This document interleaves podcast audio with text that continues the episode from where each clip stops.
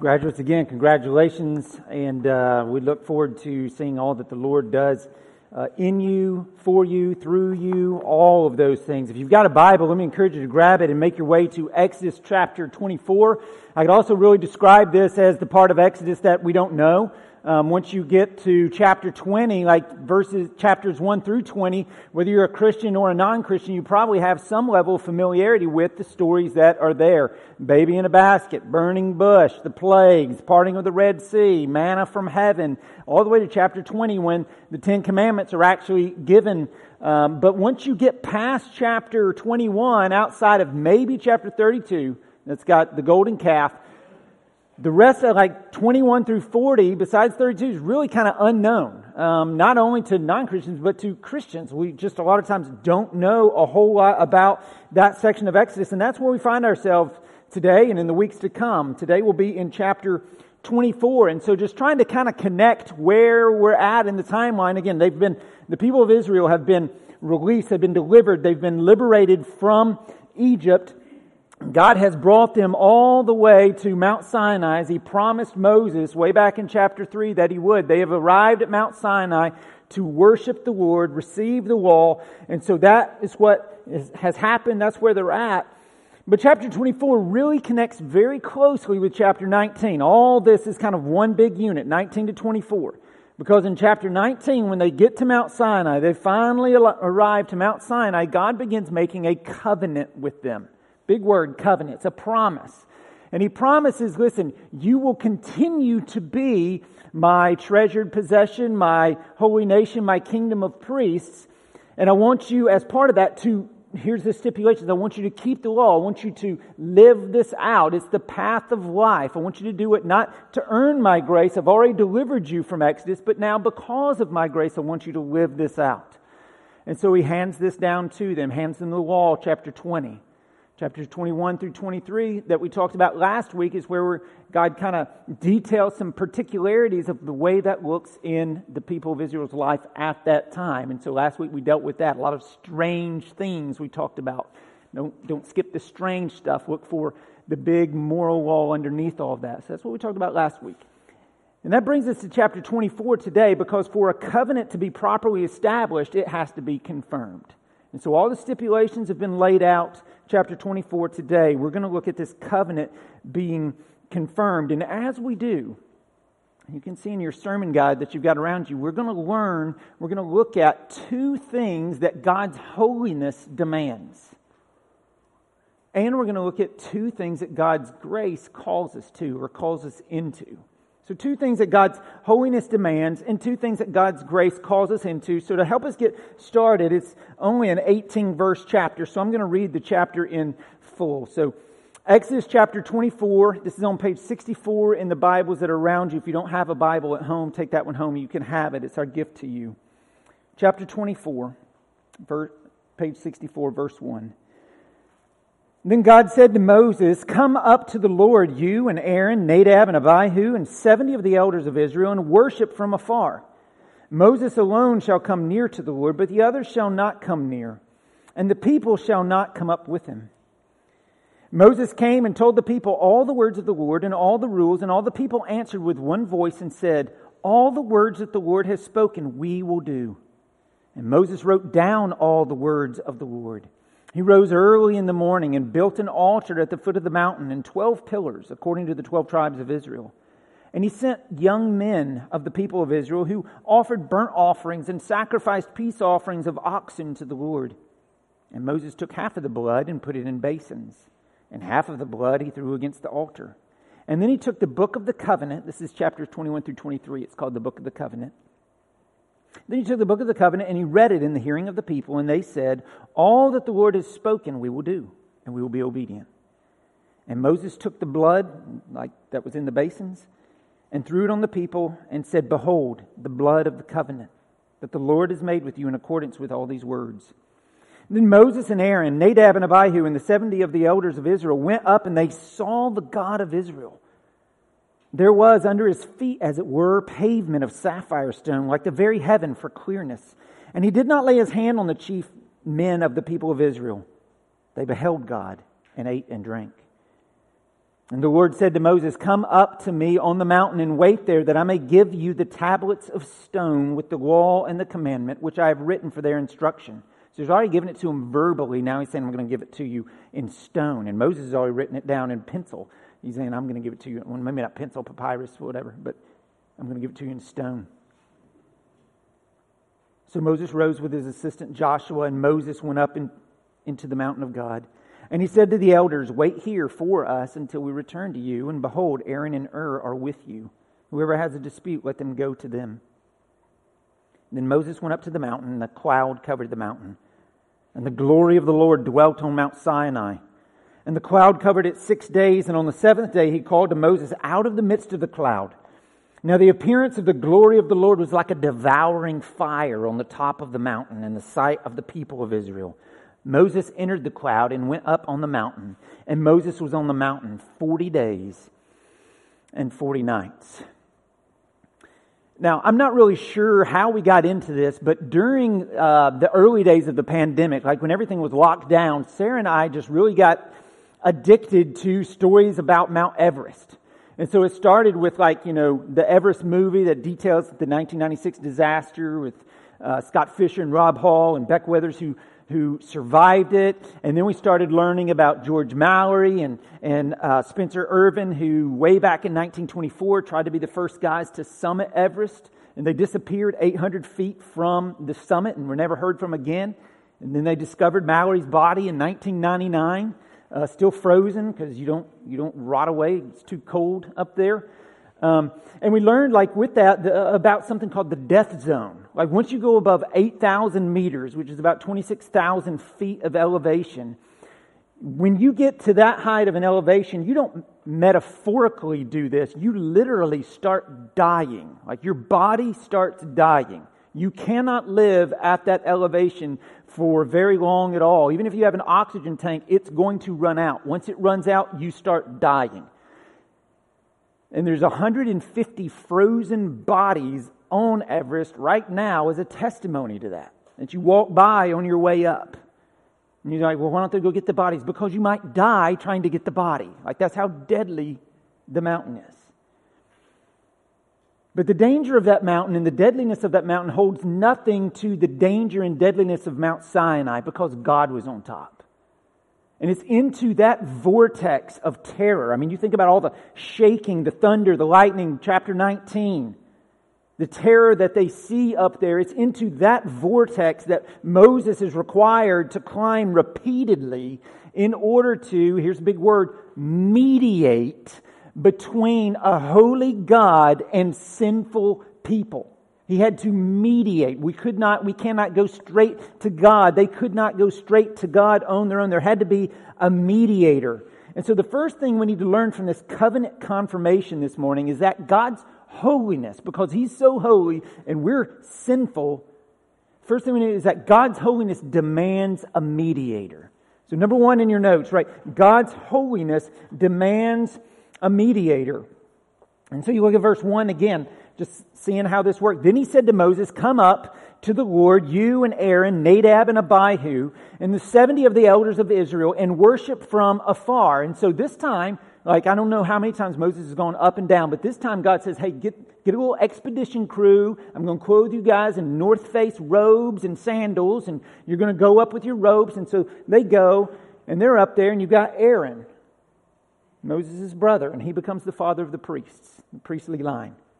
His sons, Nadab and Abihu, they become priests, but later they get killed for offering strange fire. You've got 70 of the elders of Israel here. These are probably the guys that Moses had appointed when Jethro was like, hey, what you're doing is not good. You need to delegate. It's probably who these guys are. And so you've got the, the, these folks. But look at verse 2 like they had to stop and worship from afar. Verse 2 Moses alone shall come near to the Lord, but the others shall not come near, and the people shall not come up with them. And so, what God is teaching us, what God is trying to show these people here, is like honor his holiness. Like he's unimaginably holy. He is a great and awesome God. He needs to be reverentially feared like a storm you love to watch on TV, storm chasers, but you don't dare want to be in the midst of. You fear it, but it's awesome. That's kind of like our God. Perfect in righteousness, matchless in power, unimaginable in holiness. And because of this, we can only come close to Him if we come by the way he has appointed. And so back then, people, I mean, here, people came through the mediator of Moses. Moses was the one who represented heaven. You know, he, he went between heaven and earth, he went between a holy God and sinful people. Later, it became the priests. And the priests were the ones who mediated between God and the people. And once a year, on the Day of Atonement, Yom Kippur, the high priest could enter into the tabernacle, enter into the temple. And inside the temple, you had like one area, it's the holy place, but then there was a curtain and there was an area called the Holy of Holies. Once a year, they'd tie around, a, a rope around the high priest, and he would go back there to burn incense and offer sacrificial substitutionary blood and sprinkle it on the mercy seat of the Ark of the Covenant. Why did they tie a rope around him? So they could drag him out if he died. It is a deadly thing to be in God's presence. But he would go back there once a year to, you know, offer this sacrificial substitutionary animal blood for the temporary forgiveness of sins all waiting for, looking forward to, longing for, hoping for the Messiah to come. And once Jesus came, he offered his life as a once for all time sacrifice. Bulls and goats can't save. It was just a forbearing. And Jesus has come and he's given his life as the perfect once for all sacrifice for sin. And the curtain that separated the Holy of Holies from the holy place was torn at Jesus' death on the cross from top to bottom, showing that we have access to God. You don't need a mediator of a priest anymore. You need Christ. Christ is our mediator. And so 1 Timothy 2 5 says, For there is one God, and there is one mediator between God and men, the man, Christ Jesus, who gave himself as a ransom for all. And so God's holiness, like he's so holy, and we are sinful, demands a mediator, a bridge. And Jesus is that mediator. Jesus is that eternal bridge. That's number one. God's holiness demands a mediator. But in addition to that, number two in your notes, God's holiness demands atonement. Atonement. So we got very theological words this morning. God's holiness demands atonement. This is like what the whole sacrificial system is all about. And this is what is kind of being shown here in infancy form in this chapter. Like this chapter is really a foreshadowing of what the tabernacle is going to be all about. And we get into the tabernacle next week. That's where Moses starts introducing it. The Lord tells Moses to start introducing it. But look at verse 3 with me. As we're talking about God's holiness demands atonement. Moses came and told the people all the words of the Lord and all the rules, and all the people answered with one voice and said, All the words that the Lord has spoken we will do. And Moses wrote down all the words of the Lord. He rose early in the morning, here we go with atonement, and built an altar at the foot of the mountain and 12 pillars according to the 12 tribes of Israel. And he sent young men of the people of Israel who offered burnt offerings and sacrificed peace offerings of oxen to the Lord. And Moses took half of the blood and put it in basins, and half of the blood he threw against the altar.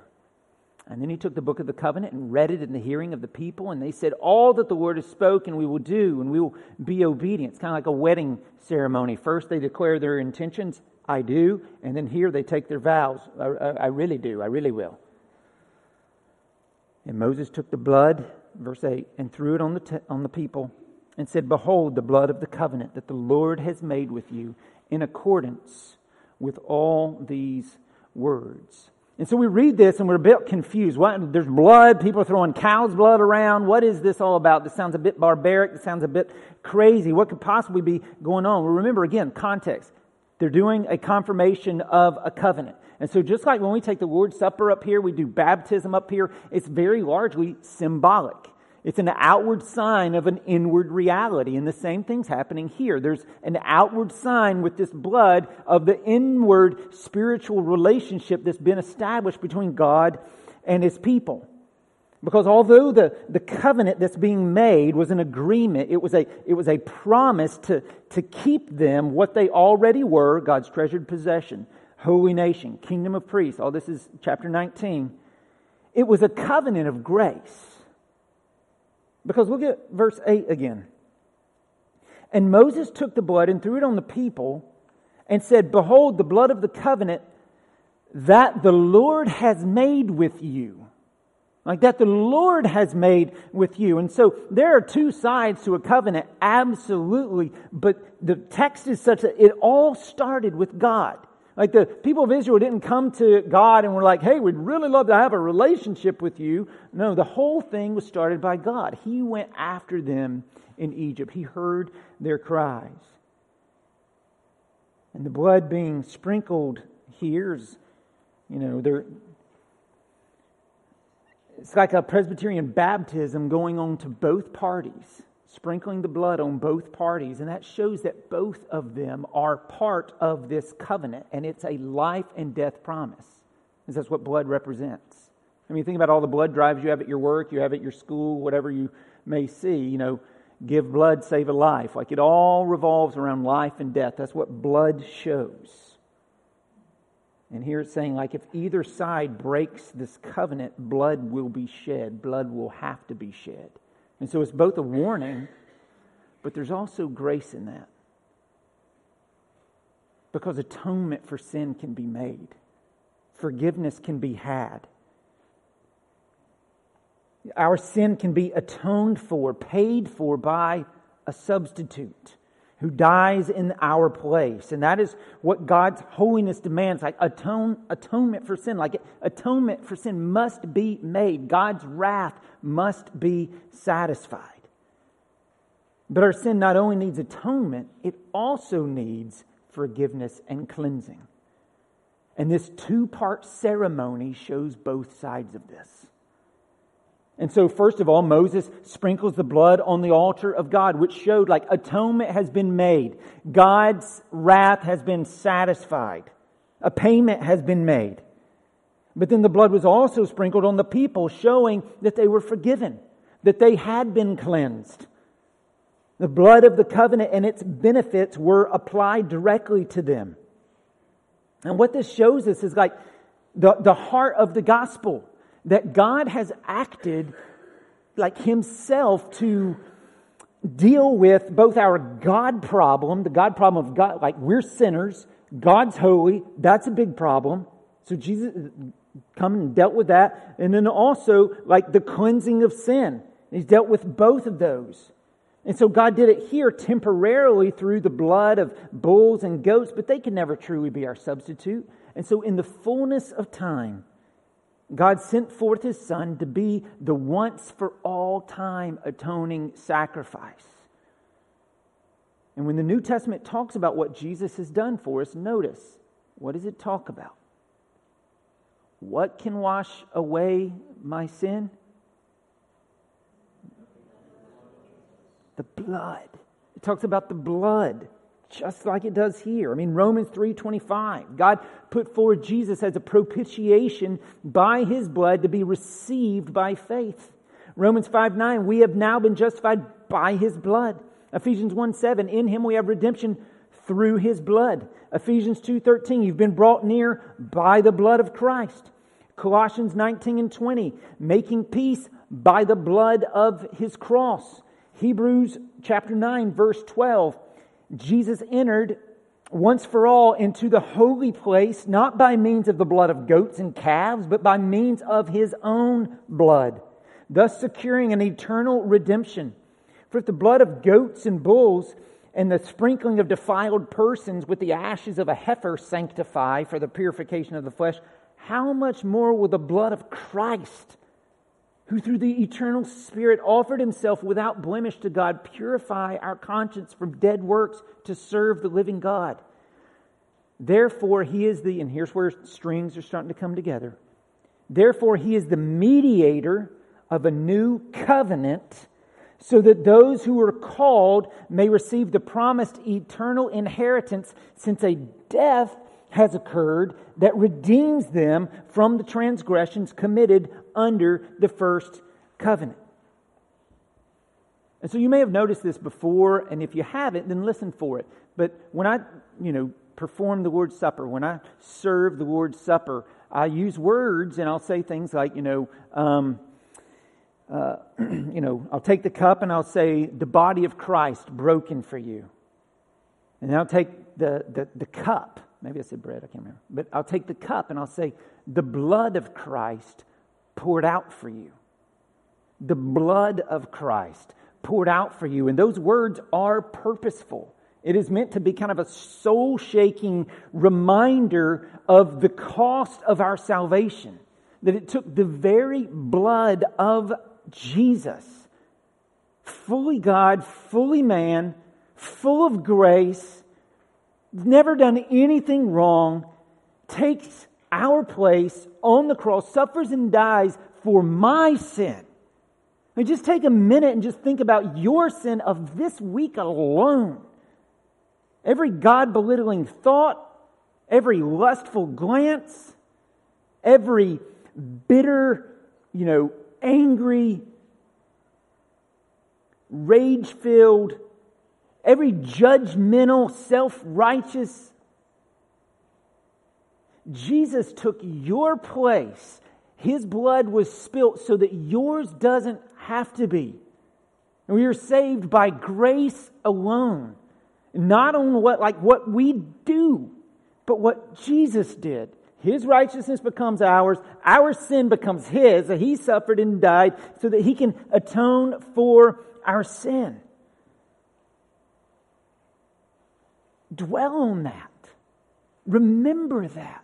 Meditate on that. Keep that before your eyes, and it will keep you from going in paths that you don't, that you will regret. Graduates, keep that in mind as you make decisions, as you make choices. What Christ has done for you, and then when you do fall and when you do fail, also keep that in mind. He loves you, He's for you. There's forgiveness and there's hope. And then, even in the midst of the Lord's Supper, when Jesus is like instituting it, he builds off of Exodus 24, off of these very words here. But he doesn't say, Behold the blood of the covenant.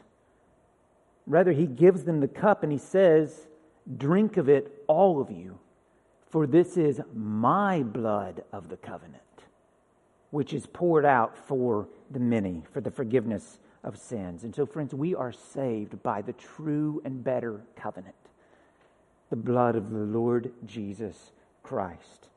And because of that, we can celebrate and ha- find joy even in the midst of joyless circumstances. Because our King has brought atonement, He has brought forgiveness. Sarah shared with me a quote this week from Thomas Brooks. Thomas Brooks is a Puritan um, pastor, 1600s. Here's what it says it's so good. Christian, consider that the trials and troubles the calamities and miseries, the crosses and losses that you meet with in this world are all the hell you should, shall ever have. That's all the hell you shall ever have. That's good news. God's holiness demands a mediator, it demands atonement. Jesus is our mediator, He is our atonement. Okay? And now the text kind of swings to two things that God's grace calls us to.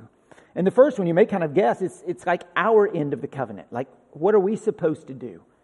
And we're supposed to live out the law. We're supposed to obey the law. And so, number three in your notes, write this God's grace calls us to obedience. You're like, huh?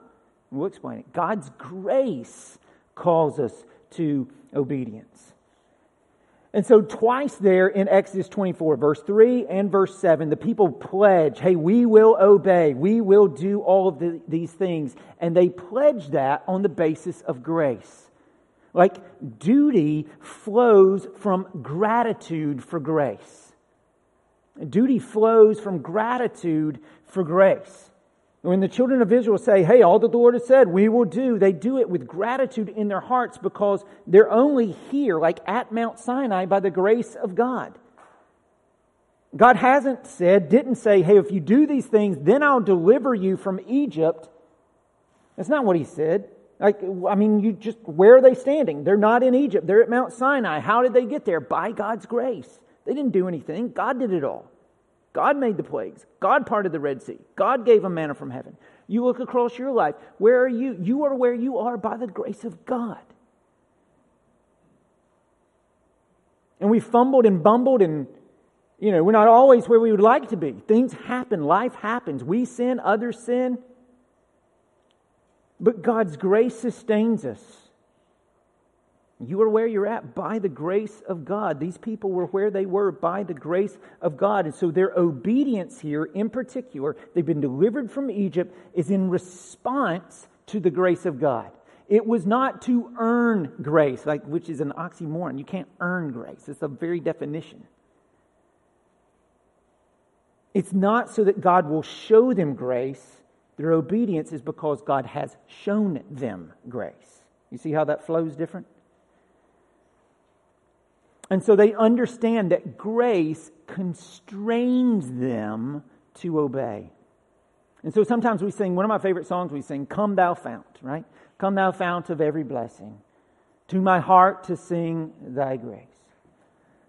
Later on, you get these lines Oh, to grace, how great a debtor, right?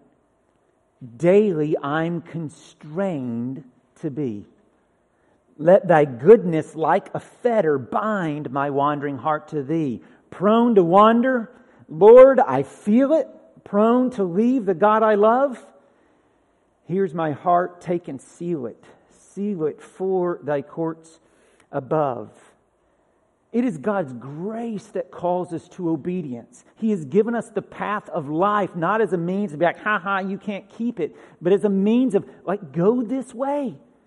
I, have laid this out for your good. I, I'm smarter than you. I made the universe with a word. I know how it works. This is the way I'm calling you to live. Live this way.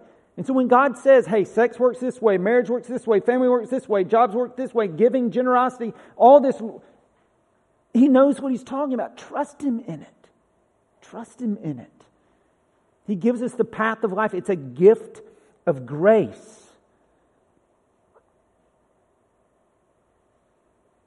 And so let me just afresh call all of us to obey. Not as a means of earning dibs with God, but because of what He has done for us and the gift that He's given to us, the path of life. And listen, here's the deal though you don't just fall into obedience. Our hearts have a current in them like a river. But all that that current does is, is take us downstream from God. It pulls us away from God. And so it takes an effort to swim upstream. Like you got to put in some work. You need to do, put yourself around people who will hold you accountable, who will push you in the right way. That's why we call you once every other month and say, How are you doing? What's going on in your life? How can we pray for you? We're trying to help you. How, how can we help you in, in, in fighting the drift? Put yourself around these people. Be in the Word. Do what it takes. It takes training. It takes work. You don't, it doesn't just happen. Also, though, don't grow all self righteous about, well, I do this and other people don't. You're not obeying the law any more than they are at that point. Like self righteous is one of the worst sins.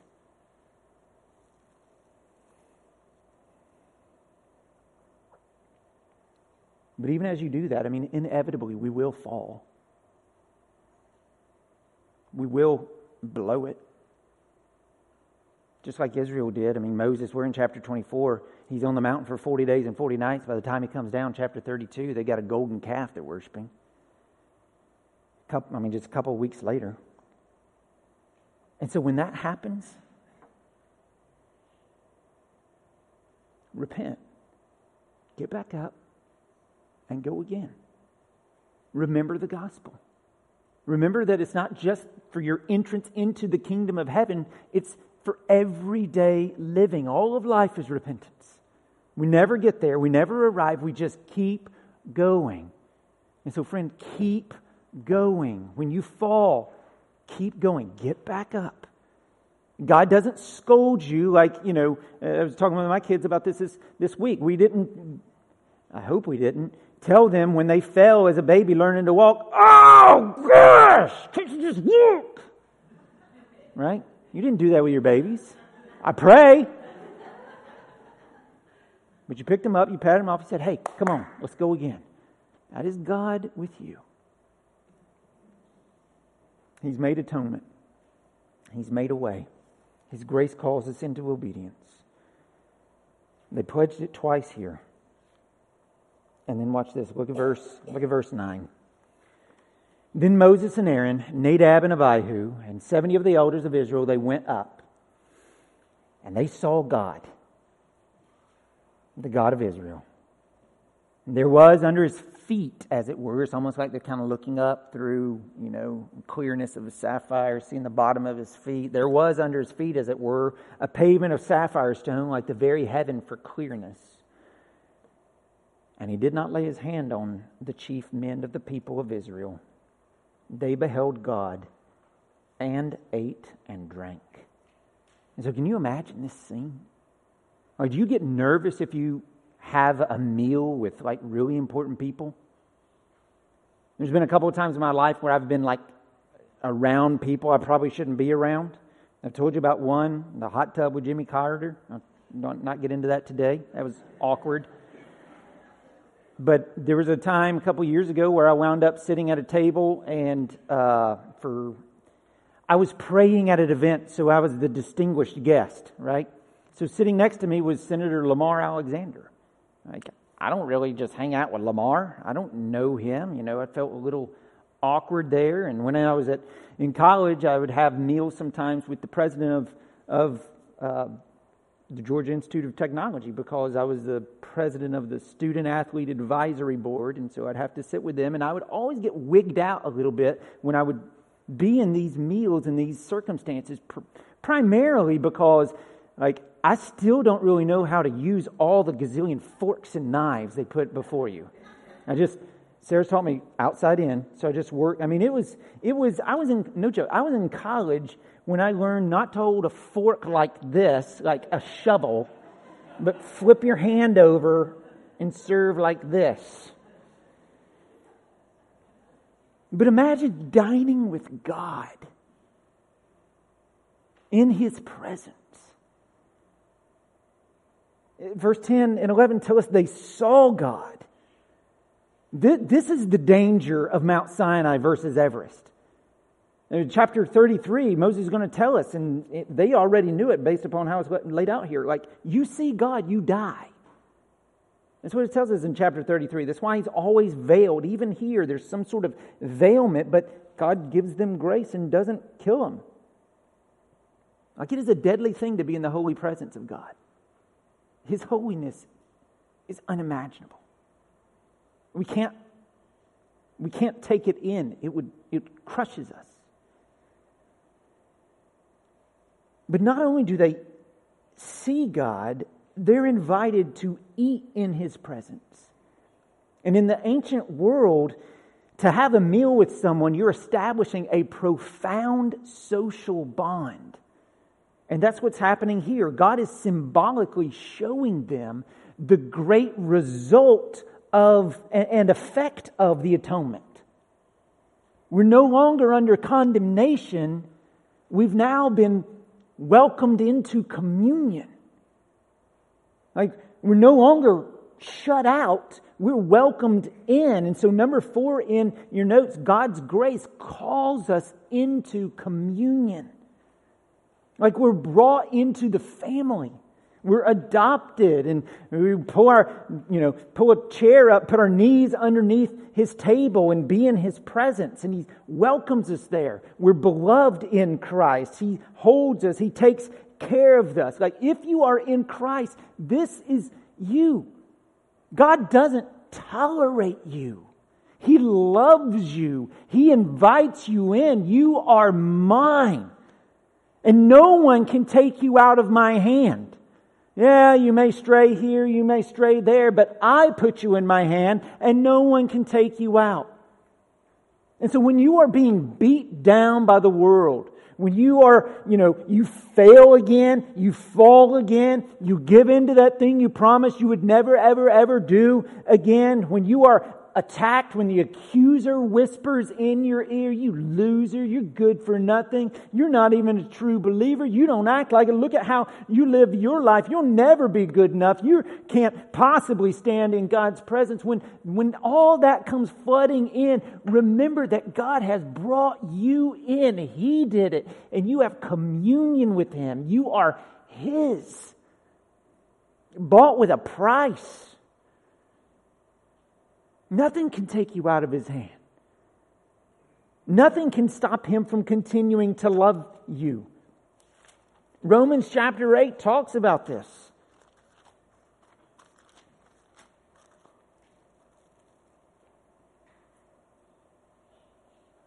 Who shall separate us from the love of Christ? Shall tribulation?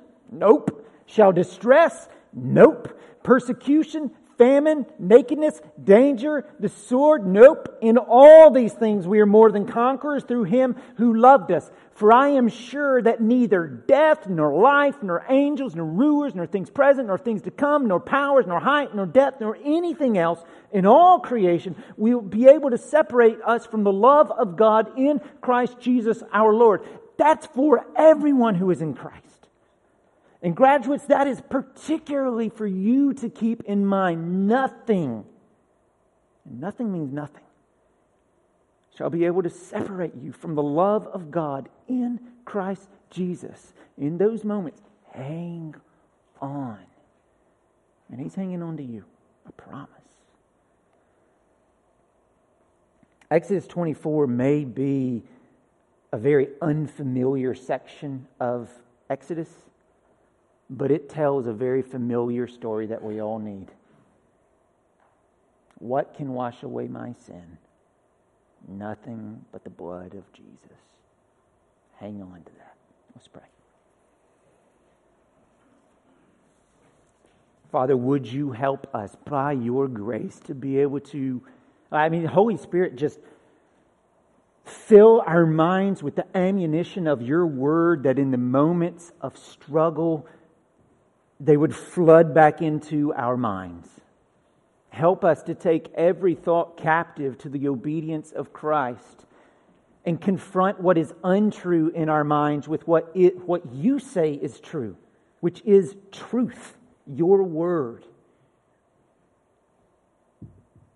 For, Lord, it truly is a lamp unto our feet and a light unto our path. It is the path of life not to earn anything with you, but flowing from the grace you've already shown and you continue to show. Lavished. With always more to come, like Niagara Falls, always more water spilling over. That's your grace upon your people. Help us to believe, Lord.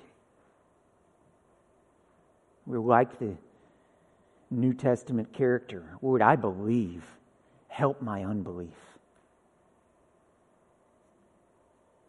Help all of us, Lord. And Father, for those in this room who maybe do not yet know you, have not yet trusted, would you stir in their hearts to draw them to your free gift of salvation? And for those who are already believers, Lord, would you also stir in our hearts? Fan the flame of our affections for you, who you are, what you've done, what you're doing, and what you will do. In the name of Christ, amen.